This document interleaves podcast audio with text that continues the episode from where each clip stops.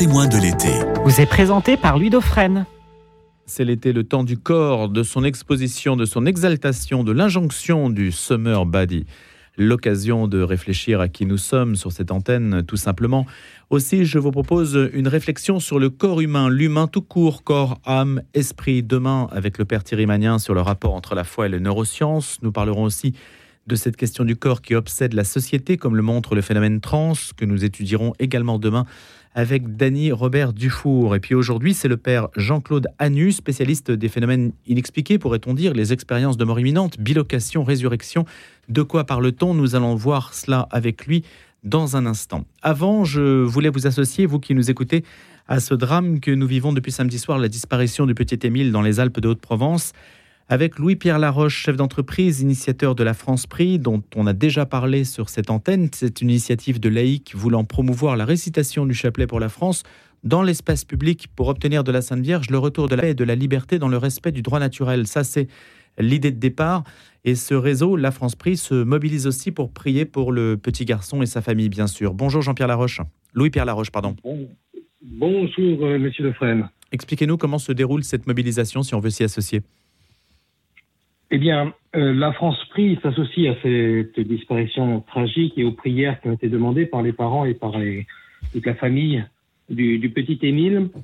Et comme nous l'avons déjà demandé sur les réseaux sociaux, nous voulons aussi sur cette antenne demander à tous ceux qui le veulent bien de venir ce mercredi prier sur les lieux où les groupes de chapelet La France Prie se retrouvent.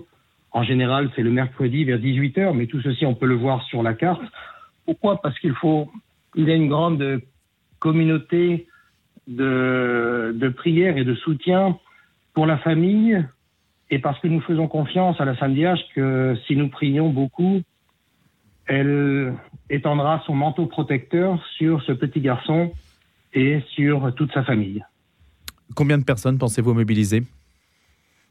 Eh bien, chaque semaine, ce sont des milliers de personnes qui se mobilisent à travers la France. Alors peut-être que ça sera l'occasion, cette fois-ci, de réveiller ceux qui ont peut-être arrêté de prier depuis le début de cette initiative, de recréer leur groupe, de retourner euh, voir un groupe. Mais en France, nous avons un minimum d'une, environ quinze mille personnes au minimum qui prient chaque semaine le chapelet, donc dans l'espace public, auprès des calvaires et devant les églises. Juste un mot, Louis-Pierre Laroche, hein, vous êtes chef d'entreprise, vous vivez en Autriche. Rappelez-nous un petit peu le contexte dans lequel vous avez lancé cette initiative pour la relier à l'esprit de départ. Nous l'avons lancée, c'était en plein au milieu de la crise du Covid, et il s'agissait un peu de retrouver la paix dans, dans nos âmes, dans nos intelligences et dans toute la société. C'est à cette occasion que l'initiative s'est créée, et depuis, donc, elle s'est maintenue et elle se maintient encore. Il s'agit de prier pour la France et de retrouver en fait une dévotion euh, mariale au cœur immaculé de Marie. Un dernier point, il y a un site internet si on veut en savoir plus. Oui, il y a le site internet w w w point lafranceprix point org sur lequel vous retrouvez toutes les informations. Merci beaucoup Louis-Pierre Laroche, avec nous donc ce matin pour nous parler de cette initiative La France Prie. En écho à ce drame que nous suivons sur notre antenne, et Simon Tatreau nous dira évidemment à huit heures Euh, ce qu'il en est, on, on est tous concernés et en, en sympathie avec la famille qui subit cette épreuve. Bonjour Père Jean-Claude Hanus. Bonjour. Alors Père, euh, rien à voir évidemment comme sujet. Hein. On, nous, on, on est sur un sujet, euh, j'allais dire, qui nous amène à, à réfléchir au long cours sur des questions qui nous concernent, et nous concernent tous, la mort en premier lieu. Alors c'est vrai que l'Église en parle assez peu, c'est la réflexion que je me faisais en vous lisant, D'un corps à l'autre, hein. C'est vous qui avez écrit Euh, cet ouvrage et aux éditions grégoriennes. Et l'idée, c'est de réfléchir à, à ce qu'est le corps dans notre société d'aujourd'hui, mais plus exactement à des phénomènes inexpliqués comme euh, les E M I, la bilocation, euh, la, la résurrection, bien sûr, et, et puis d'autres phénomènes encore. Euh, pouvez-vous nous expliquer, peut-être, vous qui êtes prêtre euh, du diocèse de Paris, vous avez été ordonné en, en deux mille deux, vous êtes né en quarante-sept, donc assez tardivement. Oui. Euh, vous êtes spécialiste de ces questions-là au départ ? Non, disons que j'ai eu un intérêt assez fort pour le sujet euh, du corps euh, il y a à peu près cinq six ans en fait, et parce que j'avais vu un sondage qui était assez désastreux où, où il était dit que seulement même pas trente pour cent des catholiques pratiquants euh, croyaient à la résurrection. Donc c'est ça qui m'avait, qui avait déclenché cette réflexion. Puis après, je me suis intéressé euh, un peu à tout ça. Et donc le livre que j'ai fait, il tourne autour du, d'une hypothèse euh, que je vous dirai tout à l'heure, enfin, d'un, d'un corps spirituel en fait qui existerait en nous, qui nous serait donné euh, dès notre appel à la vie et qui pourrait se manifester sous plusieurs formes. Donc, par exemple, euh, les expériences de mort imminente, qui sont extrêmement nombreuses maintenant. On estime à des dizaines de millions de, de personnes qui ont vécu ça. Donc, les expériences de mort imminente, par exemple, qu'est-ce qu'ils nous disent euh, du corps ? Parce qu'apparemment, des gens qui, qui vivent par exemple un arrêt cardiaque avec un, un électroencéphalogramme, là, finalement, ils continuent à réfléchir et ils voient des choses incroyables, ils arrivent à traverser les murs, et cetera. Donc, qu'est-ce qui se passe à ce moment-là ? Les gens arrivent à traverser les murs. Oui, oui, oui, oui. oui, oui. Donc, euh, non seulement les murs, mais, mais les gens qui voient, qui sont autour d'eux. Et donc, euh, une émise, hein, expérience de mort imminente, c'est quand la personne sort de son corps. Enfin, le début de, de cette expérience-là, elle sort de son corps et par exemple, si elle est dans une salle d'opération et se voit euh, au-dessus et voit tous les gens qui entourent euh, son corps, qui s'affairent autour d'elle et puis ils, elle entend aussi ce qu'ils disent. Par exemple, on est en train de la perdre, enfin des choses comme ça. Et puis après, ils font l'expérience euh, de, de pouvoir traverser les murs et de sortir même, par exemple, de l'hôpital. Par exemple, il y a des personnes qui veulent euh, dire, essayer de consoler les gens qui sont là, dans la salle d'attente, ils essayent de lui parler, mais ils n'y arrivent pas, puis ils sentent qu'ils ne peuvent plus avoir de contact avec. Et donc, pendant le, cette expérience de mort imminente, il, il se passe plusieurs choses. Il y a, on pourrait dire, une typologie assez classique. Euh, c'est, elle s'aperçoit donc euh, qu'il, qu'il suffit qu'elle pense à quelqu'un euh, ou à quelque chose pour être rendue quasiment immédiatement euh, là où se trouve la personne. Et puis, euh, à un moment donné, et, c'est, c'est classique. Donc, il n'y a plus d'espace. Je peux me rendre là où je le désire. Alors, il y a, si, il y a toujours un espace. Simplement, la translation est très rapide. Donc, et, par exemple, certains disent qu'ils voient le paysage, le paysage défiler sous eux. Donc, ce n'est pas immédiat. Ce n'est pas la vitesse de la lumière. Il y a quand même ça, un, apparemment, un monde physique. Donc, la, une expérience classique, c'est aussi la, l'entrée dans un tunnel et au bout du tunnel, une lumière. Après, certains ont une rencontre avec un être de lumière qui est débordant d'amour, et cetera, que la plupart du temps, nous, on peut identifier au Christ. Mais ça peut être un ange, ça dépend aussi un peu des, des cultures, hein, bien sûr. Et puis, pendant, quand elle est en présence de cet être de, de lumière, il y a aussi une revue de vie qui se déclenche en elle. Donc, toute sa vie est revue avec ses pensées et tout, dans le moindre détail, et ça se fait très, très vite. Et là, donc, elle prend conscience de tout, non seulement de, du mal qu'elle a fait, mais du bien aussi. Et en même temps, elle reçoit et, et sent en elle exactement ce que l'autre euh, a vécu euh, par ses actes. Et donc, euh, c'est-à-dire ce que l'on a pu donner en bien, oui, comme en mal. C'est comme si on se l'avait fait à nous-mêmes. C'est, c'est ça. Donc, il y a une espèce de, de transmission au niveau des consciences qui est vraiment assez étonnante. Et, et donc, euh, en gros, quand t'es, ces gens rencontrent, mettons, qu'on l'appelle le Christ, la question sous, sous-jacente, c'est, en fait, comment as-tu aimé ? Enfin, qu'est-ce que tu as fait de ta vie, quoi ? C'est là que cette euh, revue de vie se déclenche. Et puis après, il euh, y a comme un choix qui est proposé, ou bien on reste, et donc à ce moment-là, c'est irrévocable, donc on ne revient pas sur Terre, ou bien on repart sur Terre. Et ceux qui reviennent, finalement, c'est parce qu'ils ont compris que leur mission n'était pas terminée, que finalement, euh, ils avaient encore des choses à faire, qu'il y avait de l'ordre à, peut-être à remettre dans leur vie. Donc, euh, c'est des phénomènes qui, quand euh, ça arrive aux gens, en général, ils en sont bouleversés, ça modifie, euh, ça réoriente vraiment leur vie. Donc, beaucoup se convertissent, ça. Mais il euh, n'y a pas que des choses, entre guillemets, positives. Ça, il faut du temps pour assimiler ça.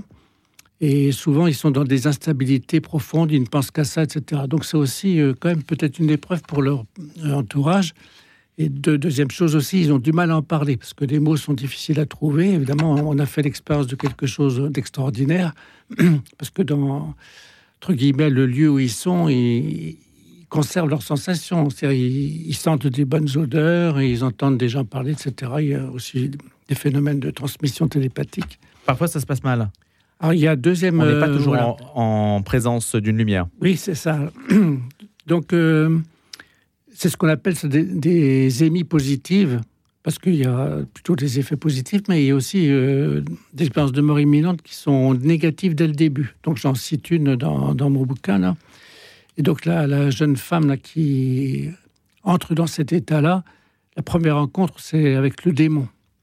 Donc, un démon qui, qui cherche à faire du mal, à scruter les gens, et cetera. Donc, c'est, c'est terrifiant. Il y a des choses euh, parfois terrifiantes. Mais elle dira que c'est un démon ? Ah oui, oui, parce que euh, elle le dit.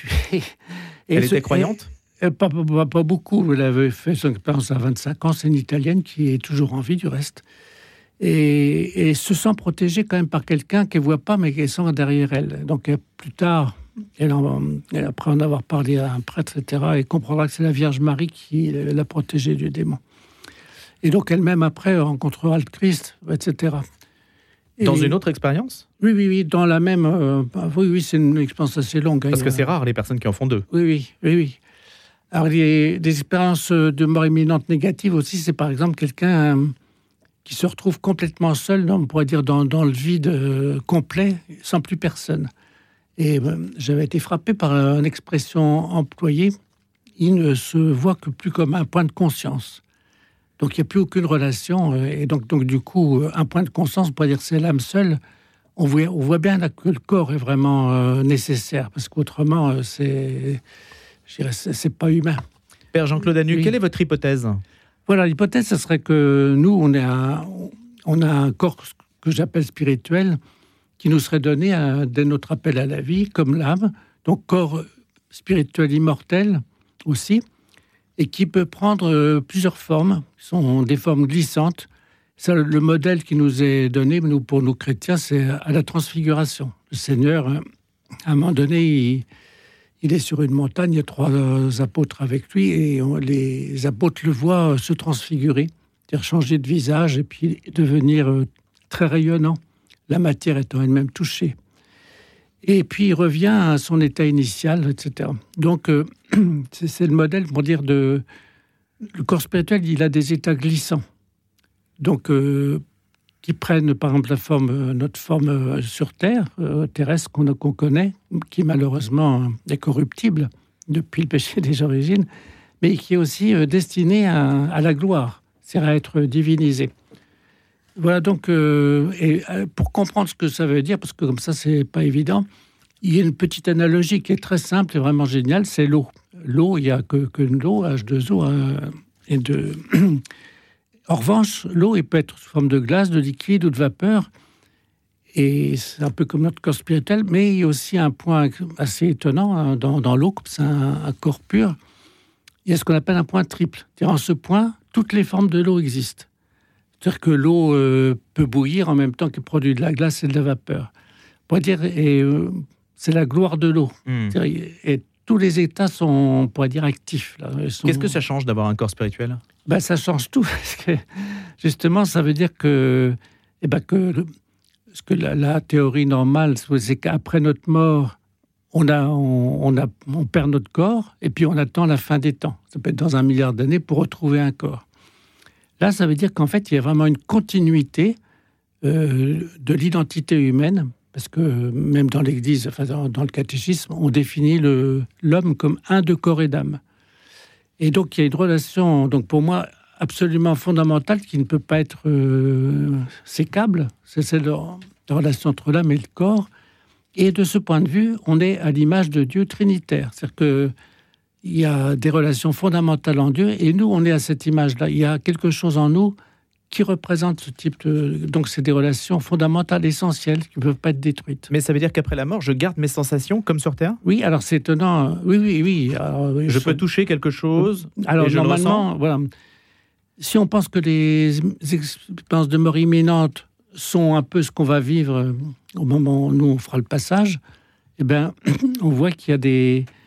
D'abord que le cerveau, lui, n'est pas le, le lieu de la conscience, parce que la personne continue à réfléchir, s'interroge et garde de la mémoire de ce qu'elle a vécu. Donc, alors que son corps est, est complètement H S, il n'y a plus rien, plus d'activité. Son corps physique est inactif. Oui, oui, oui, voilà. Donc ça veut dire qu'aussi, euh, ça repose des questions d'anthropologie profonde. Hein, euh, où, où se situe la conscience et... Et la science matérialiste est, est oui. anéantie, là. Ah bah là, oui, oui. Oui, les études de, de, de haine et, et compagnie sans jeu. Enfin, pour nous, ça devient complètement enfin, fou, quoi. Ça n'a pas de sens de, de chercher de trouver la conscience. Et... La conscience n'est pas dans les organes. Non, pas du tout, et pas du tout dans le cerveau. Même le cerveau ne sert pas à réfléchir. On pourrait dire le, le cerveau, il sert là, d'après ce qu'on voit, comme, comme d'un filtre. Il filtre les informations qui sont nécessaires pour notre vie, tout en en, en éliminant d'autres. Justement, par exemple, les aspects spirituels, ils seraient trop envahissants, à la limite, s'ils étaient en permanence... Euh... Donc, oui, euh, le cerveau, lui... Il... Il agit comme un filtre électronique qui retient euh, ce qui est important pour notre vie ici-bas et il élimine, on pourrait dire, le reste. Enfin, Donc, ce... mon corps physique, à ma mort, va oui. se retrouver dans la tombe, il va de redevenir oui, poussière. Oui, voilà, c'est ça. Oui, oui, et le fait. corps spirituel, ah, bah, je continue, le conserve, ça. je garde mes sensations oui, après la mort. Et Ouh. là, qu'est-ce qui se passe pour moi ? Et bah après, normalement, dans la... Pardonnez-moi d'être égocentré. Non, mais bah, pour vous... Euh... Vous êtes, euh, vous arrivez devant cette lumière euh, pleine de bonté, et cetera. J'espère. C'est, c'est l'expérience qu'on fait en général. Et là, si vous voulez, en fait, c'est ce qu'on appelle le jugement particulier. Et donc, on est remis devant notre vie qui, selon ces expérienceurs là, notre vie là est, est revue à toute vitesse, mais dans ses moindres détails, avec une force incroyable. Mais on ne maîtrise plus rien. Ce ah n'est bah pas non, moi là, qui déroule le film. Oui, oui, oui, tout à fait. Et là, c'est, on pourrait dire, là, c'est le moment pour être du choix. C'est-à-dire que, voilà, c'est, en fait, c'est est-ce que j'accepte ma vie ou pas ? Et alors moi, j'ai, aussi, j'ai pensé à quelque chose qui est assez prégnant en ce moment, c'est le transgenre, les gens qui veulent choisir euh, leur sexe. Il y a quelque chose quand même d'inquiétant, parce que j'ai, parfois, on comprend que des gens soient dans un certain mal-être euh, à ce niveau-là, surtout quand on traverse l'adolescence. Mais profondément, s'ils ont été des militants et durs, et cetera, et qui veulent euh, faire croire qu'on peut devenir femme ou homme alors qu'on ne l'est pas du tout, c'est, ben, le Seigneur aussi va nous demander si on accepte euh, notre corps, pas simplement notre âme. Donc, il y a... Oui, on est obligé de... Le corps est à parité de l'âme. Ah, ah oui, parce que, complètement.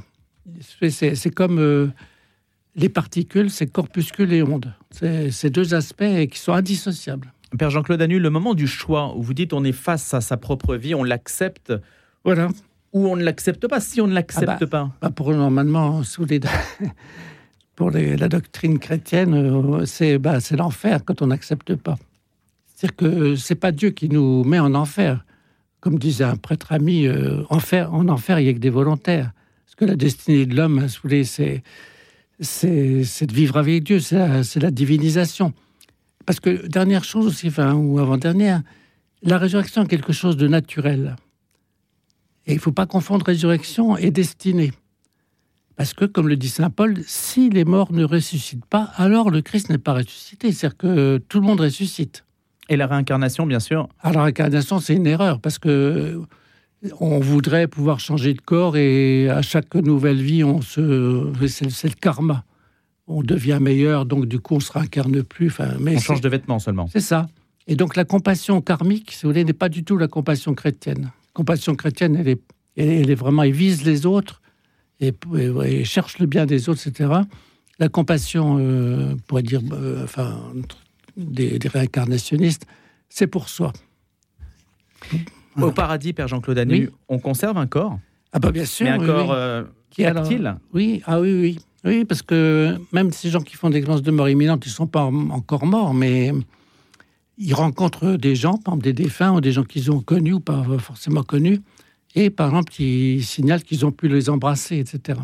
Mais il n'y a plus de sexualité au paradis. Alors, bah, il y a en tout cas un, un mode d'amour qui, qui n'exclut pas le corps. Donc, moi, j'en, je l'évoque à travers, euh, un, disons, pour avoir une idée, mais à travers le tableau de Clint, Le baiser.